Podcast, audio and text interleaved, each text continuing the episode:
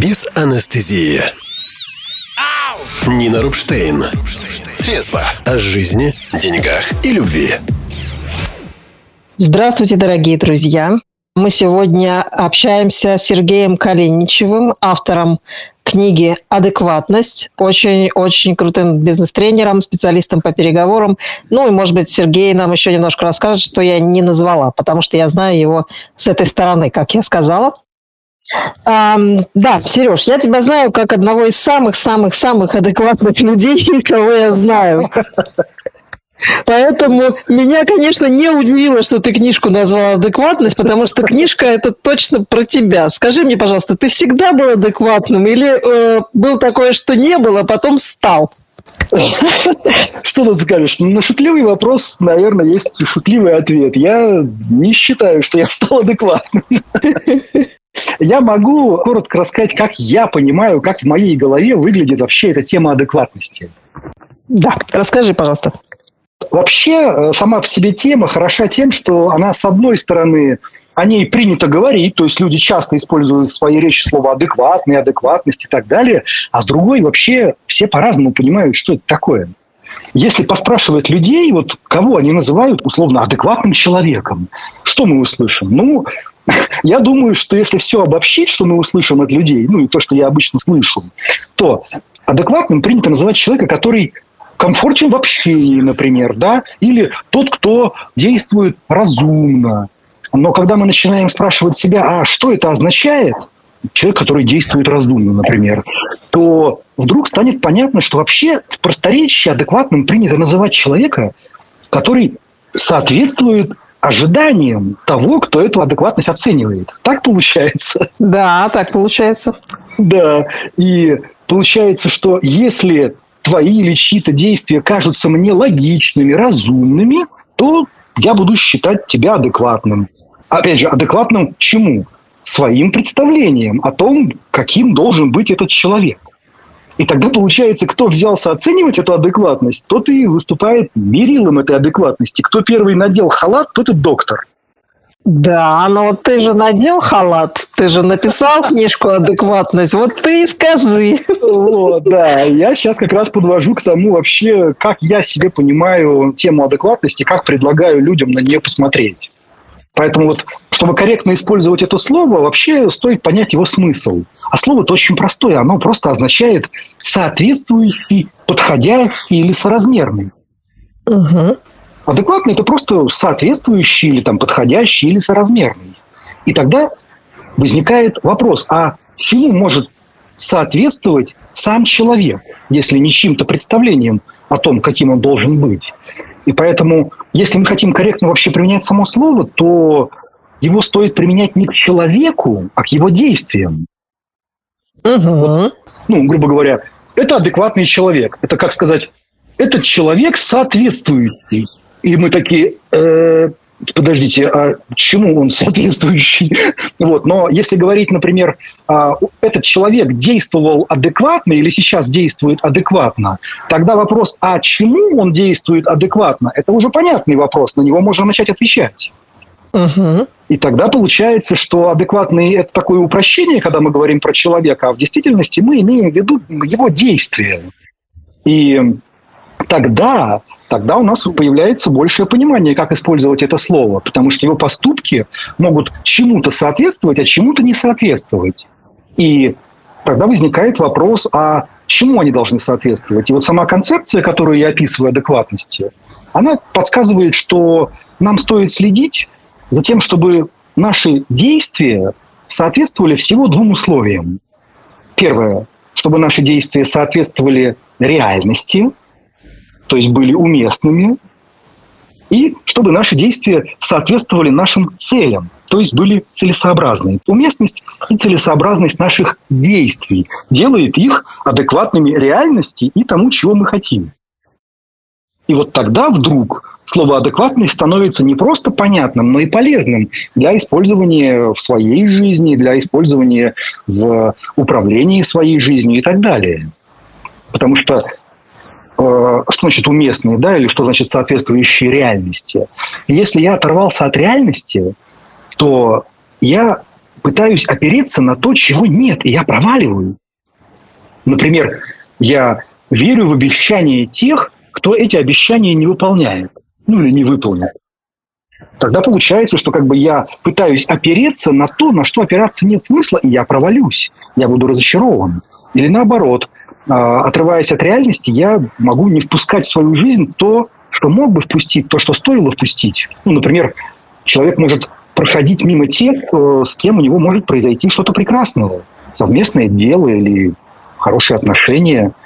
А это просто из-за того, что картина в нашей голове далека от реальности, то есть не соответствует реальности, то есть неадекватна реальности.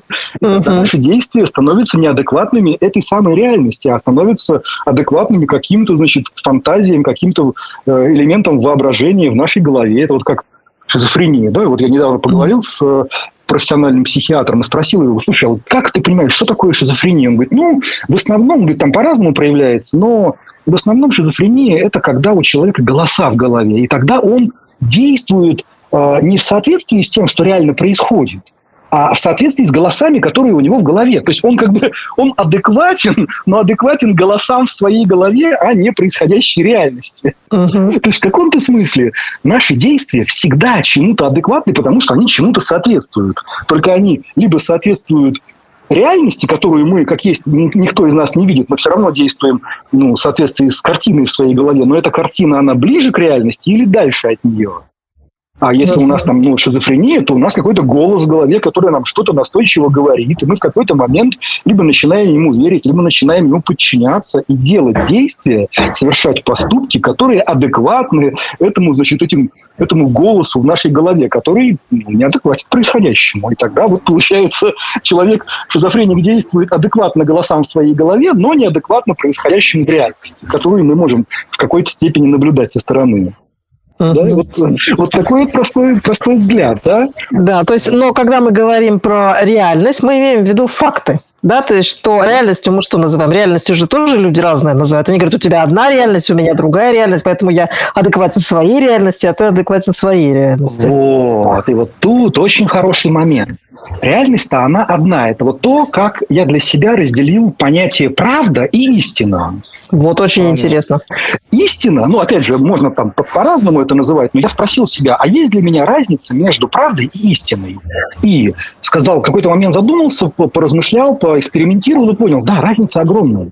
Например, истиной я для себя, и я знаю, что многие, не только я, называют э, то, как есть на самом деле.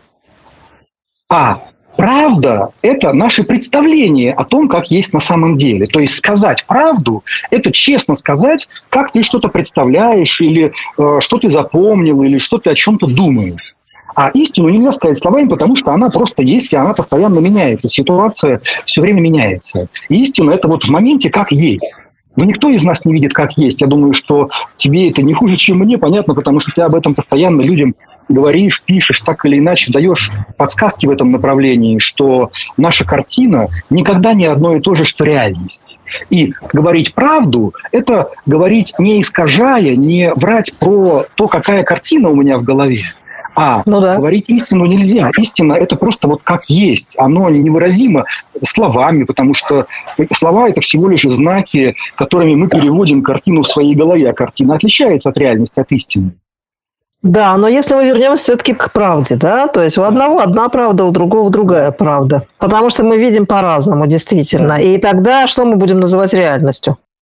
А реальностью мы будем называть истину, которая отличается от нашей картины. То есть, значит, э, если я хочу быть близок к реальности, то я, первое, что я делаю, я говорю себе, то, что мне кажется реальностью, не реальность.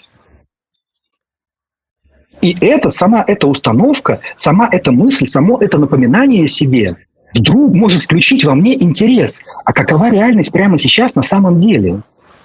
И тогда я начинаю ее исследовать. Тогда у меня появляются наблюдения за происходящим, и у меня появляются трактовки этих наблюдений. Типа, что значит то, что я заметил? А можно ли заметить что-то еще, чего я пока упустил из виду? А можно ли придать другое значение тому, что я наблюдаю? И вот такая работа, которую мы проделываем внутри, она помогает нам приблизить наше представление о реальности к самой реальности. И мы проверяем эти представления. Я делаю что-то из своих представлений о реальности, и если мой прогноз сбывается, и я результативен, значит, вот эта часть моих представлений о реальности, из которой я действую, похоже, что соответствует реальности. А если я делаю uh-huh. что-то и просто офигел от того, что получается не то, что я ожидал, это мне хорошая подсказка, что происходит не то, что я прогнозировал, это значит, что что-то в моих представлениях реальности отличается от самой реальности. И это круто. Здорово, что я наткнулся на это несовпадение, потому что это Вселенная мне там или мир подсказывает, что хочешь быть более результативным, корректируй картину в своей голове, приближая ее к реальности. Ищи, какова реальность на самом деле. Помня, что ты никогда не будешь видеть в своей голове реальность, как она есть, потому что она слишком масштабная, и потому что она постоянно меняется, и потому что наши способности нашего головного мозга просто в миллион раз меньше их пропускная способность и вычислительная способность, чтобы обработать реальность, как она, как она есть. И мы получаем не все сигналы о реальности, то, что сейчас за моей спиной, я не знаю, что там сейчас за моей спиной происходит за стенкой в соседнем там апартаменте, я понятия не имею. А это реальность, которая прямо сейчас есть, и она может так повлиять на меня, что сейчас эта стена там развалится, потому что там ремонт, например, начнут делать, да, и она вдруг ворвется в мою жизнь такой реальностью, о которой я и понятия не имел. Поэтому в нас поступают сигналы, мы к ним прислушиваемся, мы присматриваемся, мы делаем догадки о том, что это значит, составляем какую-то картину в своей голове, помня, что это всего лишь картина в нашей голове о реальности, а не сама реальность. Начинаем действовать из этой картины и смотрим, надо ее корректировать или нет. У нас получается то, что мы хотим, или не получается. Вот такие, такой набор простых подсказок, которые я передаю людям в своей работе, в том, что я делаю, в том, что я называю там условно концепцией адекватности. Спасибо большое. То есть, ну так вот, если мы сейчас для наших слушателей подведем итог к этому вопросу, то для того, чтобы проверить, где есть реальность, мы должны совершить действие из того, что у нас есть, и посмотреть на результат. Соответственно, если результат совпадает с ожиданиями, то мы более-менее попадаем в реальность. Да? Если не совпадает, то мы промахнулись то точность нашей картинки, степень соответствия с реальностью нас устраивает. А если у нас не получается сделать то, что мы хотим, и мы такие, нифига себе, что это такое происходит, почему у меня не получается? Все, значит, степень приближения картины в нашей голове в той области, которая нам сейчас интересна, которая связана с нашей задачей, э, слишком маленькая с реальностью, слишком большие несовпадения. Отлично! Надо исследовать реальность, нужно получить больше информации, нужно придать ей какое-то другое значение, нужно делать другие выводы, другие предположения, сделать что-то другое и посмотреть, буду ли я в этот раз более успешен, более точным. Но он ведь не во всех областях это работает. То есть, ну, в том смысле, что я сейчас скажу, а что я имею в виду, что когда мы ставим задачу, которая зависит исключительно от нас, то у нас есть шанс проверить, насколько мы точно понимаем реальность. Потому что если это зависит только от нас, мы это сделали, мы получили результат и подтвердили, что, собственно, да, мы в контакте с реальностью. Но есть масса вещей, которые от нас не зависят. Например, я хочу, чтобы меня полюбил другой человек это же не от меня зависит, правда ведь? А, ну, может быть, от меня в какой-то степени, в том смысле, что мне с ним хотя бы познакомиться надо, если я с ним не знакома, да? А какие он ко мне испытывает чувства, это же во многом зависит от его восприятия, от его потребностей и так далее. Соответственно, что бы я здесь не делала, я специальная, я не могу на это повлиять. Так, хорошо, пример понятен. А, и мы что хотим сейчас понять с собой? А, что тогда, если я не получаю результат, это же может не говорить о том, что я не в контакте с реальностью, это может говорить о том, что я не принимаю некоторые факты реальности. А, да, я, значит, с ней не в контакте, конечно. Ну, тот факт, что другой человек не может. То есть задача поставлена неверно, правильно? Да, то есть ага. я надеюсь, что моя жизнь будет счастливой, если я окажусь объектом или субъектом любви другого человека. Но это же тоже ложное предположение. С чего я вдруг стану счастливым, если я не умею сам делать себя счастливым и надеюсь, что меня сделает счастливым любовь другого человека. Любовь другого человека не сделает меня счастливым, потому что если я не вижу, как я сейчас сам делаю себя несчастным, и не увижу, э, как я могу делать себя счастливым сам, то другой человек, который любит меня, он не сделает меня счастливым. Это как бы цель, оторванная от реальности, цель, основанная на полном непонимании механизма, который работает. Вот, вот, вот, вот это важно, да, что нам важно для того, чтобы правильно ориентироваться в реальности, нам нужно не только факты понимать, но и механизмы, как это работает. Да, да. Вот, да, это конечно, важное да, уточнение для А, наших а, слушателей. Я так понимаю, что вот это масштабное видение, собственно, да, в котором я тебя узнаю, а вот как родного, а, наверняка очень сильно помогает тебе в работе с твоими клиентами. Вот ты как-то писал о том, что ты летал работать к клиенту, он тебя забирал, ну, в смысле, или за тобой присылали его частный самолет. Вот эта история интересная мне показалась, потому что это не так часто увидишь в практике, ну, не так часто с этим сталкиваешься. Даже очень крутые топовые тренеры, с которыми я общаюсь, как правило, летают на обычных самолетах бизнес-классом, но иногда чуть повыше. А вот, поэтому Ну, вопрос, как так получилось, и вообще много ли у тебя таких клиентов? Да. Нет, таких клиентов немного по одной простой причине. Я все-таки специализируюсь на работе с группами. Моя Мгм. эффективность, я всю жизнь, вот у меня там 25 тысяч часов практики, оплаченной клиентами в работе с группами. Да, по сравнению с этим количество индивидуальной работы у меня 15 раз меньше. Просто потому, что вся моя практика заточена на работу с группами, и я наиболее эффективен, когда я работаю с командой, когда мы можем делать упражнения, в которых задействованы другие, кто-то наблюдает, кто-то участвует и так далее. Поэтому индивидуальной работы в, моей, в моем портфеле работы не так много. Но они есть, э, такие случаи, это бывает. Ну, вот, например, если говорить об этом случае, то ко мне приезжал пару раз клиент, это владелец крупного предприятия, и мы с ним, он прям ко мне домой приезжал, как и многие, э, у меня все оборудовано для работы. И мы с ним пару раз индивидуально занимались, а потом просто начался период, когда наши расписания очень сильно разошлись, а он очень хотел поработать еще.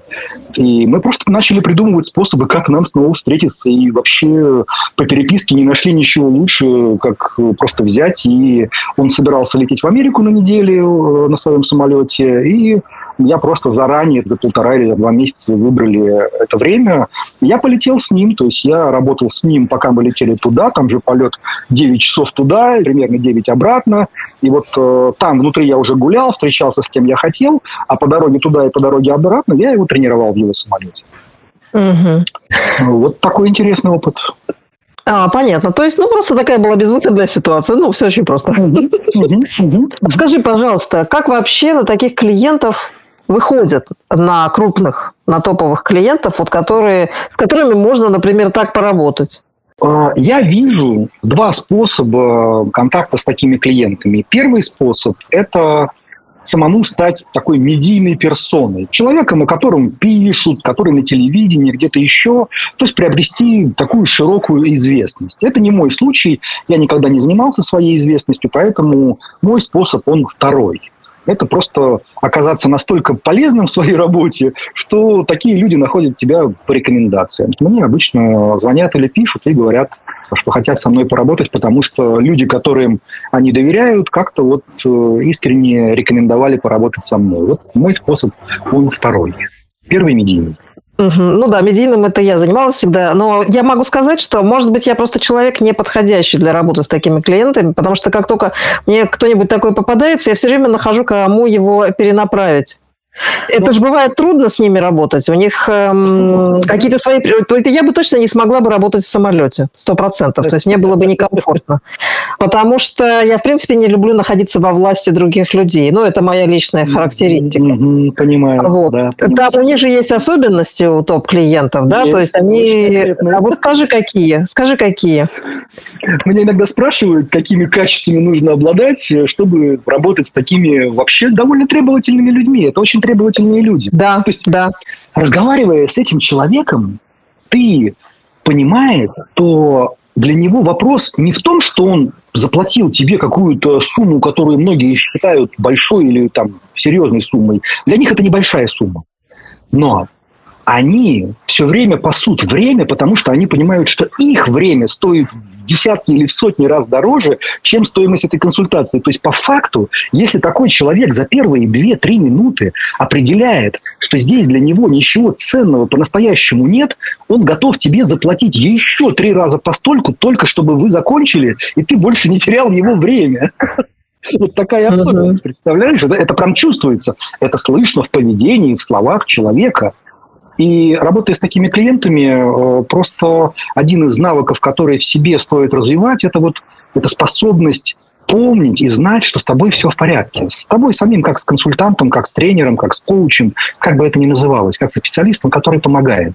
Потому что mm-hmm. если ты не чувствуешь внутри, что с тобой все в порядке, то с такими людьми очень трудно начинает общаться. Ну, могу описать прям ситуацию конкретную. Да, расскажи, пожалуйста. Приезжает ко мне на консультацию новый клиент, владелец крупного бизнеса, да, по рекомендации. Мы с ним первый раз общаемся. Он заходит ко мне в гостиную, садится в кресло большое, и обычно это вот самый такой первый момент, где люди, ну, просто какая-то пару минут болтовни ни о чем. Ну, может, не о погоде, ну, как добрался, как дела, какие-то общие знакомые. Ну, в общем, какой-то, там, что, что small talk обычно называют, такая малая беседа ни о чем. Так вот, он садится в это кресло, осматривается вокруг, трогает такую велюровую обивку этого кресла и говорит, хм, Сергей, а ты знаешь, что есть специальные пылесосы, которыми чистят такие э, ткани мягкие у мебели?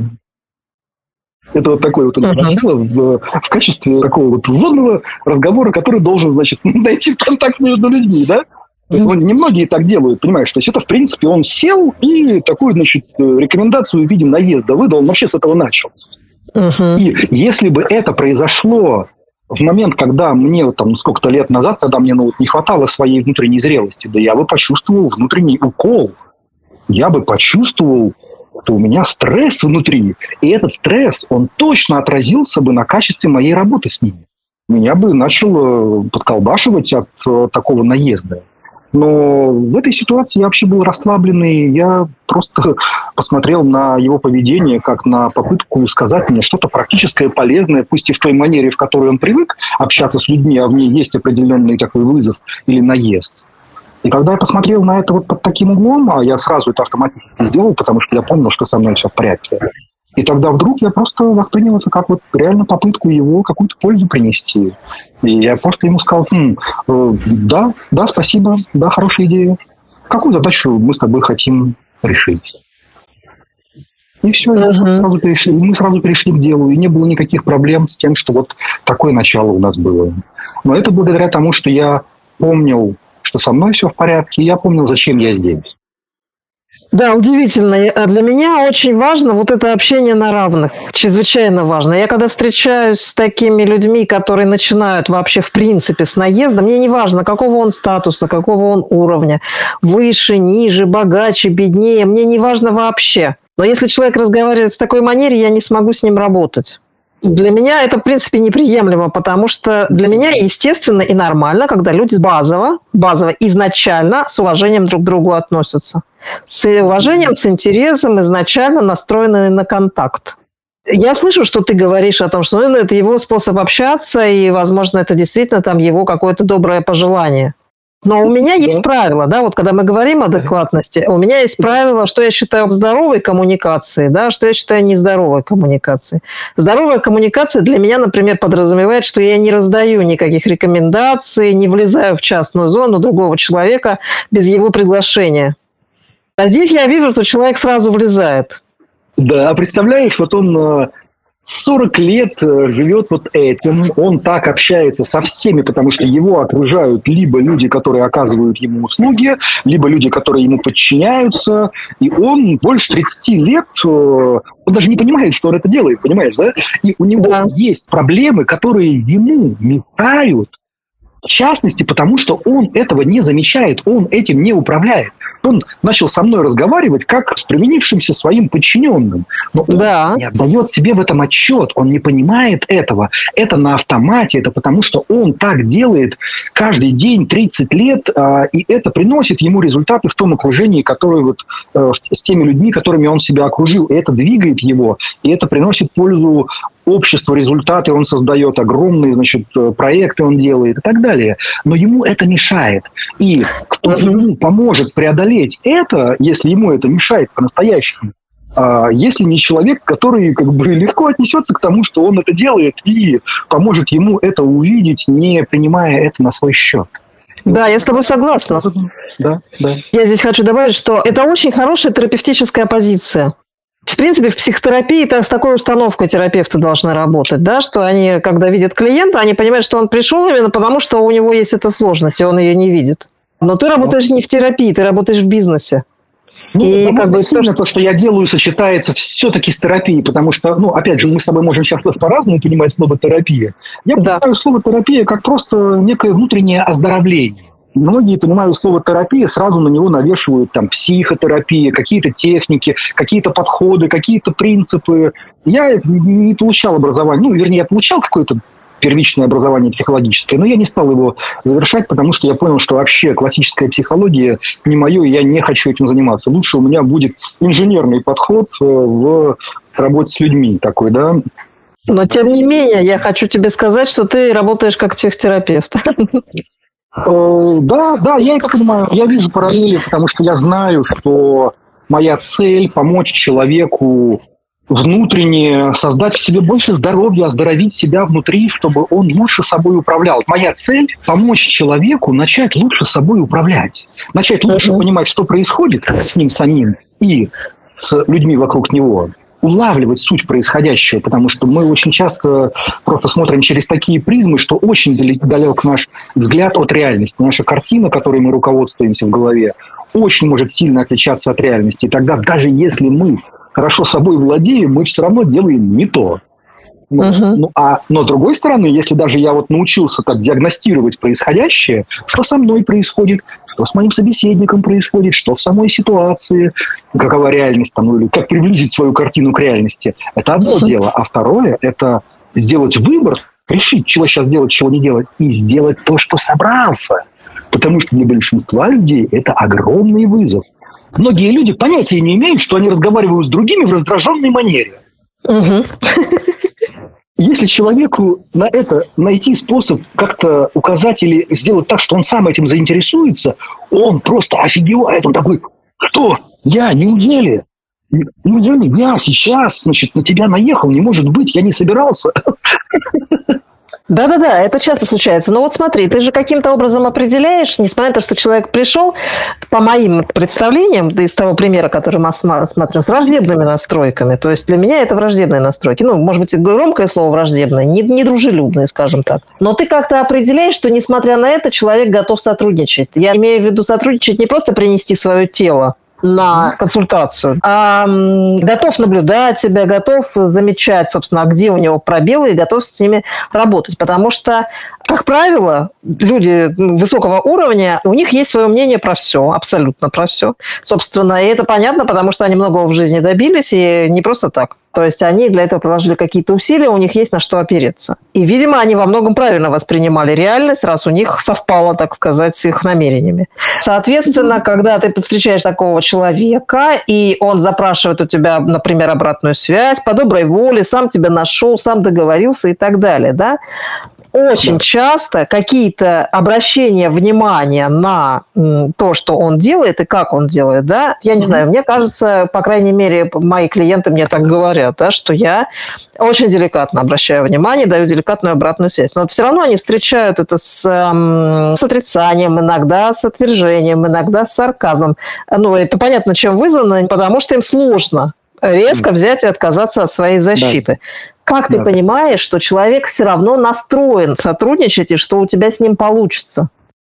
Здесь несколько критериев. И первый, ну, опять же, смотря кто перед тобой находится. Если перед тобой находится человек, у которого полно свободного времени, то факт того, что он принес к тебе свое тело, ничего не знает. Угу.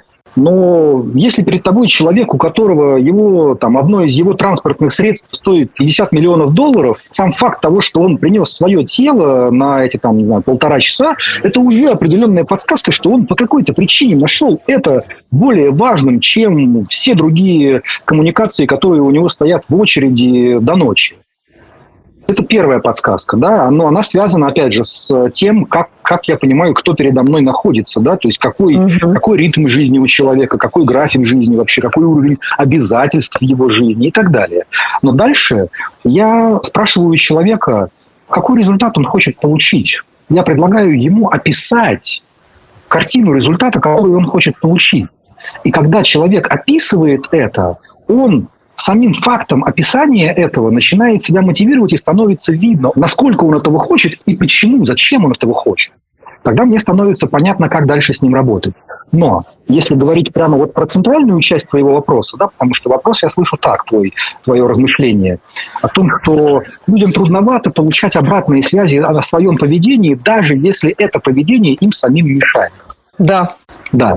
И тогда моя цель, это, кстати, одна из основных мыслей, которые я не только описываю в книге «Адекватность», но и книга, она же «Тренажер», там есть масса упражнений про то, как тренировать этот навык. А этот навык – наблюдать за собой с интересом.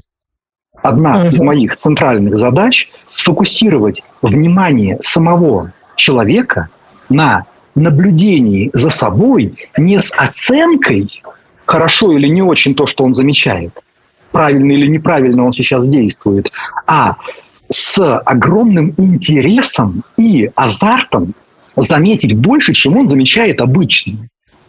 Mm-hmm. Просто заметить, просто наблюдать и удивиться, типа, ух ты, ух ты, как интересно, это я сейчас на тебя доехал, вот это прикольно, а я ведь не замечал этого. Вот такое отношение помогает человеку увидеть то, что я хочу, чтобы он увидел.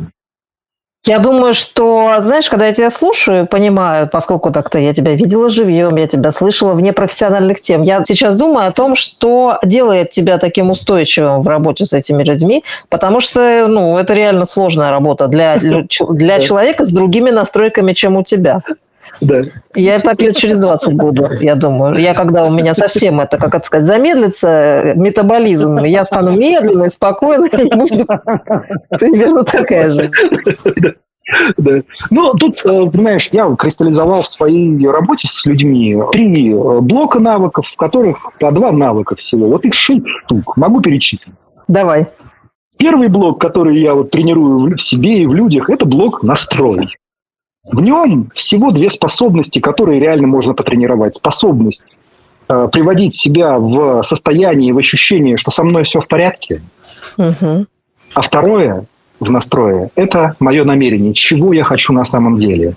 И они взаимосвязаны, потому что если я не почувствовал внутри тепла по отношению к себе, если я не восстановил внутреннее равновесие, то задать себе второй вопрос из настроя, а зачем я здесь, чего я хочу на самом деле, каково мое намерение, а ты получишь на него ложный ответ.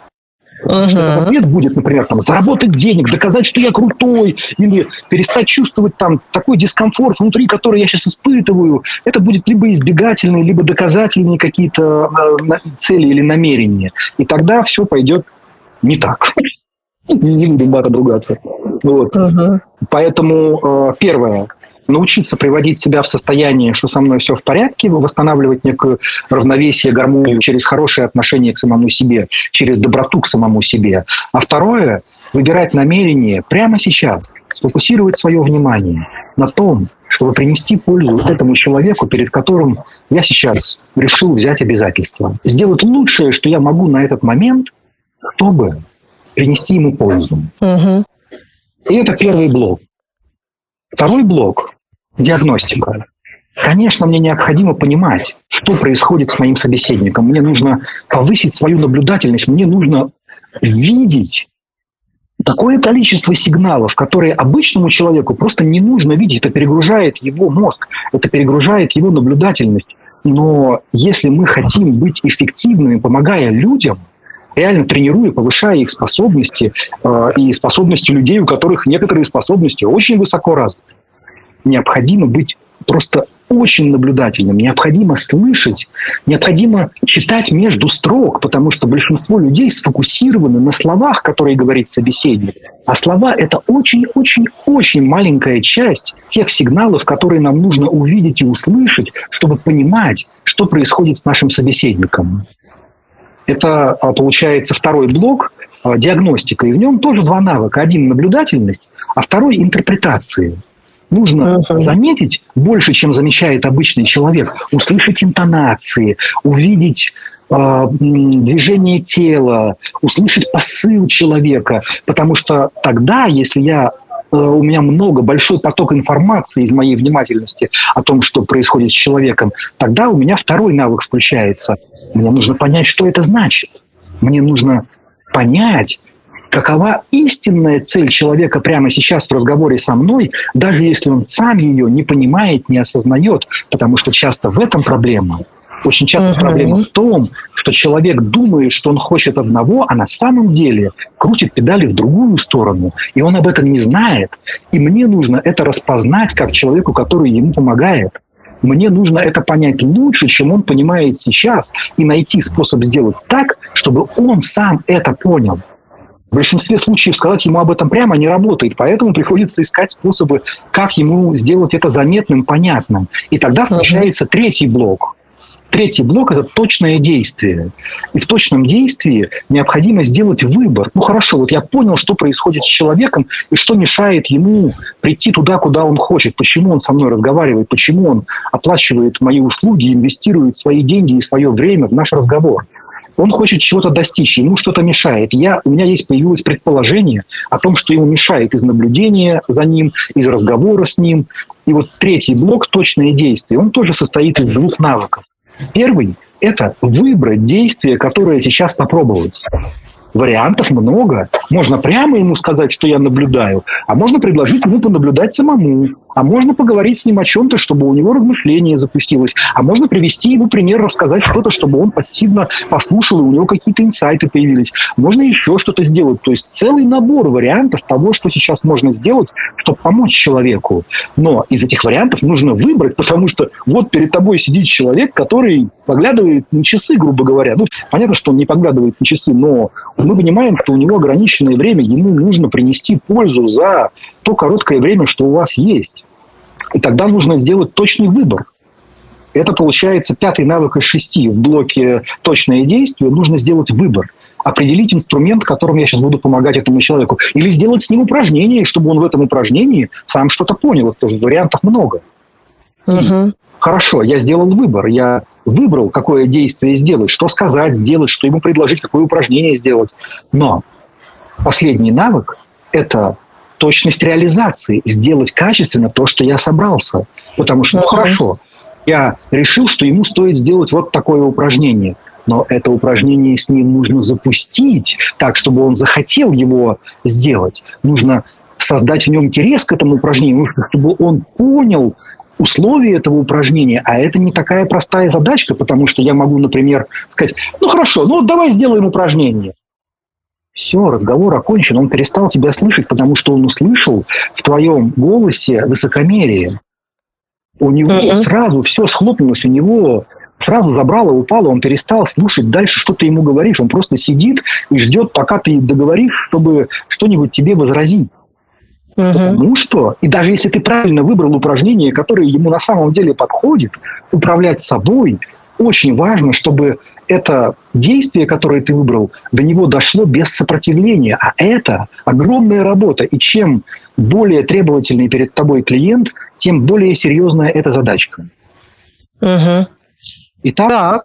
настрой, диагностика, точное действие. Три области, внутри каждой по два навыка, которые я тренирую. Шесть штук. Это все. А, смотри, я когда тебя слушаю, а,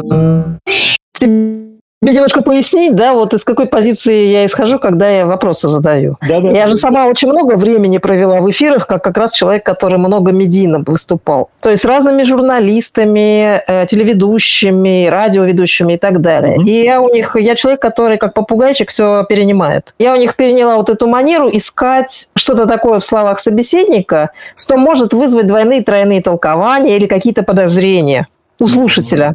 И вместо слушателя, который слушает, задавать эти вопросы. Вот, поэтому я тебя сейчас слушаю ушами слушателей. Ага. И вот мне что-то намекает, мне что-то намекает, что надо задать тебе такой вопрос. Скажи, пожалуйста, Сережа, а вот что у тебя за мотивация внутренняя вот делать такую сложную, в общем-то трудную, трудоемкую высококвалифицированную работу. На чем она э, базируется? Сразу, не, ну понятно, что, наверное, за бешеные деньги, наверное, можно так напрячься. Ну, не знаю, не, не всем нужны такие деньги, чтобы так напрягаться. Я думаю, что это не деньги. Ну, то есть деньги в том числе, но я думаю, что не только. Ты знаешь, я в книге тоже это описываю. А, в какой-то момент я вдруг понял, что а, вот зрелости, которые мы с тобой так или иначе сигналим людям, она связана с э, таки, такой внутренней трансформацией, которая позволяет начать получать кайф от того, что ты создаешь полезный результат, полезный для кого-то. Потому что наши инстинкты, они вообще нормально нас вознаграждают, если мы принесли кому-то пользу. То есть почему мы часто, там, не знаю, э, кому-то помогаем просто так, даже, может быть, не ожидая ничего взамен.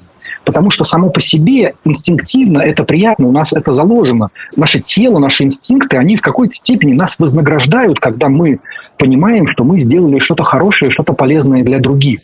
И тогда вдруг до меня в какой-то момент дошло, что когда незрелый человек приходит на работу, в таком в детском мировоззрении, да, это вот то, что ты тоже людям говоришь, uh-huh. что, ну, можно назвать это инфантильным, ну, вот с детским мировоззрением человек приходит на работу, он какой у него посыл работодателю? Он говорит примерно следующее. Понятно, что он так словами не говорит, но его посыл примерно такой.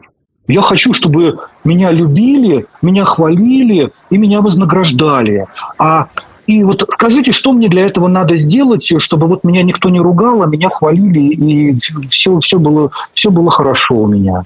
Uh-huh. То есть у него фокус внимания получить что-то, а для этого ему придется что-то сделать взамен. И тогда ему приходится заставлять себя приносить пользу другим людям. Он удовольствие от принесения пользы не может получить, потому что у него детский фокус, детская цель, потребительская взять что-то. И тогда он как бы вынужден давать что-то, чтобы взять, потому что на самом деле он настроил себя взять. Потом дальше начинается uh-huh. подростковый мотив. Подростковый мотив – это когда человек, вот я в себе его так э, вижу, да, у тебя там немного другие объяснения, но мы с тобой примерно, примерно в одной области это видим. Поэтому так смело я с тобой об этом а, открыто говорю. Угу. Подростковый мотив – это когда человек говорит, так, хватит намекать и ждать людям, что мне от них надо, надо, короче, заставить их, я крутой, надо всем показать, что я крутой, надо заставить их делать то, что мне надо. И начинается этап самоутверждения, когда человек... Но этот этап самоутверждения, у него все равно под ним стоит мотив взять, а не дать. Ну да. Все равно мне нужно восхитить людей, мне нужно заставить их делать то, что я хочу, мне нужно выжить из них по максимуму, чтобы заработать на этом, сделать карьеру, стать великим и так далее но это все равно мотив, взять от которого человек все равно страдает, потому что он приводит его в борьбу с самим собой, с другими людьми, в теле появляется стресс, это ведет в выгорание и так далее. То есть там много побочных эффектов от такой стратегии, хотя она с точки зрения успеха и результата лучше, чем детская стратегия как бы вынудить других людей заботиться о тебе и любить тебя. Но когда мы начинаем взрослеть, у нас вдруг появляется понимание, что я могу поменять местами вот этот обмен с другими людьми. Я могу захотеть им дать, а то, что они дают мне в ответ, это будет следствием того, что я такую пользу я им приношу. Не причина, по которой я действую, а следствие пользы, которую я приношу. И тогда вдруг появляется возможность просто научить себя кайфовать, получить удов... получать удовольствие от того, что я приношу пользу. И если я внутри чувствую радость и э, удовольствие от того, что я работаю на результат, который считает полезным этот человек, ну, если у нас с ним есть ценностные совпадения, ты тоже об этом говоришь, конечно, потому что если он э, хочет, чтобы я ему помог э, сделать что-то, что я глубоко считаю разрушительным и больным для людей и для общества, я просто не возьмусь за этот заказ. Я просто не возьмусь ему помогать в этом. Но если у нас с ним нет э, явных ценностных несовпадений, что мы с ним считаем движение в каком-то направлении или создание какого-то результата хорошим для здоровья и жизни общества, то тогда моя задача сфокусироваться на том, чтобы помочь ему, принести ему пользу и кайфовать от этого. И тогда деньги, которые он мне платит, рекомендации, которые он дает, рекомендуя меня, это искреннее, естественное следствие той пользы, которую я принес. Поэтому uh-huh. я фокусирую себя и учу людей фокусироваться на создании полезного результата для других людей, для кого, перед кем я беру обязательства, кому я помогаю. И научить себя кайфовать от этого. Ну и дальше уже повышать свой профессионализм, то есть э, умерить свое эго и учиться у тех, кто делает что-то подобное лучше, чем я. И тогда вдруг у меня получается взрослый мотив принести пользу, а не просто стать великим или заработать денег. То есть у меня уже мотив отдавать, а не брать. Первое. Второе, я приучаю свое тело получать удовольствие от работы на пользу других людей, перед которыми я решил, согласился взять обязательства. И третье, я повышаю свою квалификацию, просто делаю это каждый раз лучше, э, интереснее, более творчески, с большим кайфом и так далее. И тогда вдруг эти три компонента создают очень хороший эффект. Люди вдруг начинают ценить то, что я делаю. Люди вдруг начинают быть по-настоящему благодарны. У людей вдруг появляются настоящие результаты в том, куда мы с ними двигаемся. И тогда они с удовольствием платят, тогда они рекомендуют, и тогда вдруг э, это начинает расти и развиваться. А ты угу. на твой вопрос, кстати. Да, да, да, да, да. Я слушаю тебя и потихонечку, как это сказать, я же все перенимаю, я перенимаю некоторые настройки внутри себя на таком, угу. на эмоционально-чувственном уровне, сразу внутрь. Угу. Сразу, как сказать, угу. в клетки встраиваю. Угу. Это, кстати, то, почему я решил еще и аудиокнигу сделать. То есть вот реально к книге «Адекватность» я сам прочитал своим голосом всю всю книгу практически дословно, потому что я понимал, что есть люди, которым очень важно услышать настрой в голосе, потому что одно дело прочитать текст, а другое дело почувствовать, что в него вложено. Это правда. Я тоже собираюсь свои порассказывать. Когда у меня наберется вот этого внутреннего состояния, как у тебя, буддистского, а вот я займусь чтением своих книжек. Потому что я всегда тороплюсь. Я тороплюсь всегда, постоянно. Я очень нетерпеливая. Хочу еще один вопрос задать. Давай.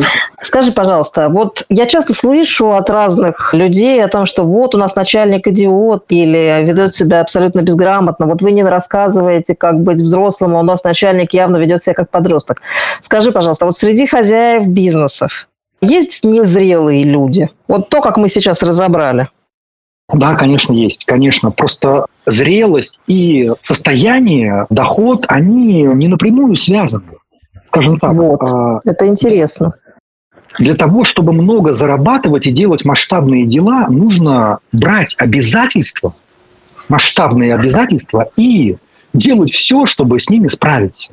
Обязательства uh-huh. перед клиентами, с которыми ты заключаешь договор на такое, не знаю, строительство комплекса, да, или а, обязательства перед сотрудниками, которых ты нанимаешь, и тебе нужно перед ними обещания выполнять, а, платить им за их работу, вознаграждать их и так далее.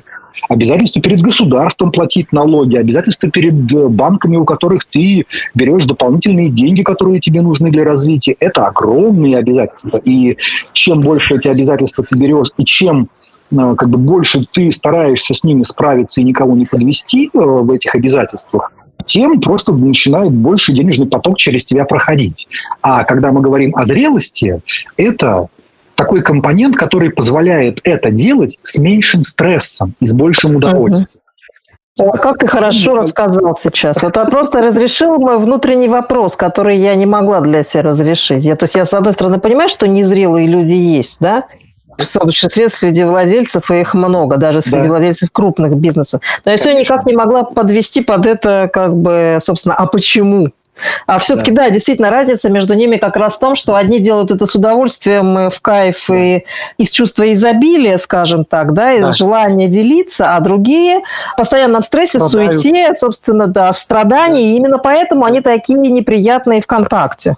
Да, а результативность у них может быть одинаковая или разная, это вообще не важно. Хорошо, а если результативность не важна, то что важно?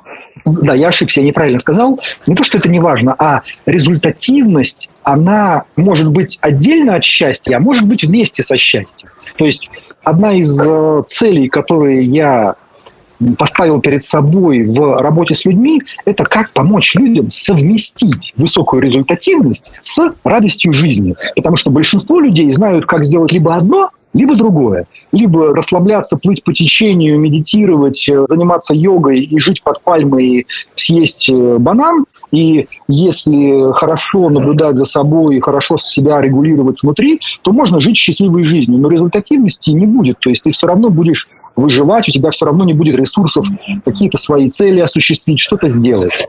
Или наоборот, люди говорят, так, все, я Не хочу, значит, быть просто плыть по течению, я хочу быть результативным человеком. Но тогда он делает это со стрессом, если не умеет поддерживать себя в счастливом состоянии, если ему зрелости не хватает для того, чтобы сменить свой мотив, поменять свои навыки, перенастроить себя, переориентировать свое намерение и так далее. И поэтому самый большой вызов у нас – это как не просто быть высокорезультативным или не просто привести себя к ощущению счастья, а как их соединить. И вот это настоящий вызов. И вот этот вызов, который меня будоражит, которым я занимаюсь и продолжать буду заниматься. Ясно, я поняла. У нас с тобой похожие мотивации, потому что у меня мотивация, можно сказать другими словами, но практически такая же. У меня мотивация... А как... Хорошо слышим и понимаем друг друга. Наверное. Моя мотивация, как сделать, ну, если говорить на таком, на простом, на бизнес-уровне, да, как э, соединить бизнес и искусство. Ну, это примерно то же самое для души и для результата. Да, да, да. Просто мы разными словами это описываем, но суть очень похожа. Мы говорим почти об одном.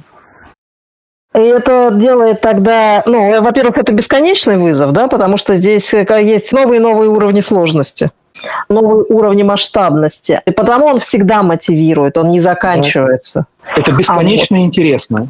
Это бесконечно интересно, как это совместить. Берешь новую задачу и тоже думаешь, а как сделать, я же балетмейстер, как бы, как мне сделать из этого балет? Да, а да. вот, из этого бизнеса балет. Поэтому, как бы, да, вот я теперь понимаю, в чем мы созвучны. Сереж, огромное тебе спасибо за беседу. Мы немножко дольше проговорили, чем я тебе сказала. Но это было невозможно. Это было интересно. Я буду рада тебя видеть снова на нашем канале. Если тебе будет это интересно, мы выберем тоже какую-нибудь интересную тему. Это, так сказать, я для затравки, для знакомства а выбрала и про книгу, и про тебя. Вот. А, и, в общем, большой поклон супруге. А, от да. всего сердца обнимаю вас обоих. Да, обнимаю, обнимаю, Нина. Спасибо за хороший разговор. А наших слушателей я приглашаю подписаться на канал Сергея и читать книжку «Адекватность», потому что вы там найдете все очень понятное и близкое, и рассказанное еще одним взглядом, может быть, с какими-то формулировками, которые подойдут именно вам. Всем хорошего дня сегодня, счастливо и всем удачи. Без анестезии. Нина Рубштейн. Трезво о жизни, деньгах и любви.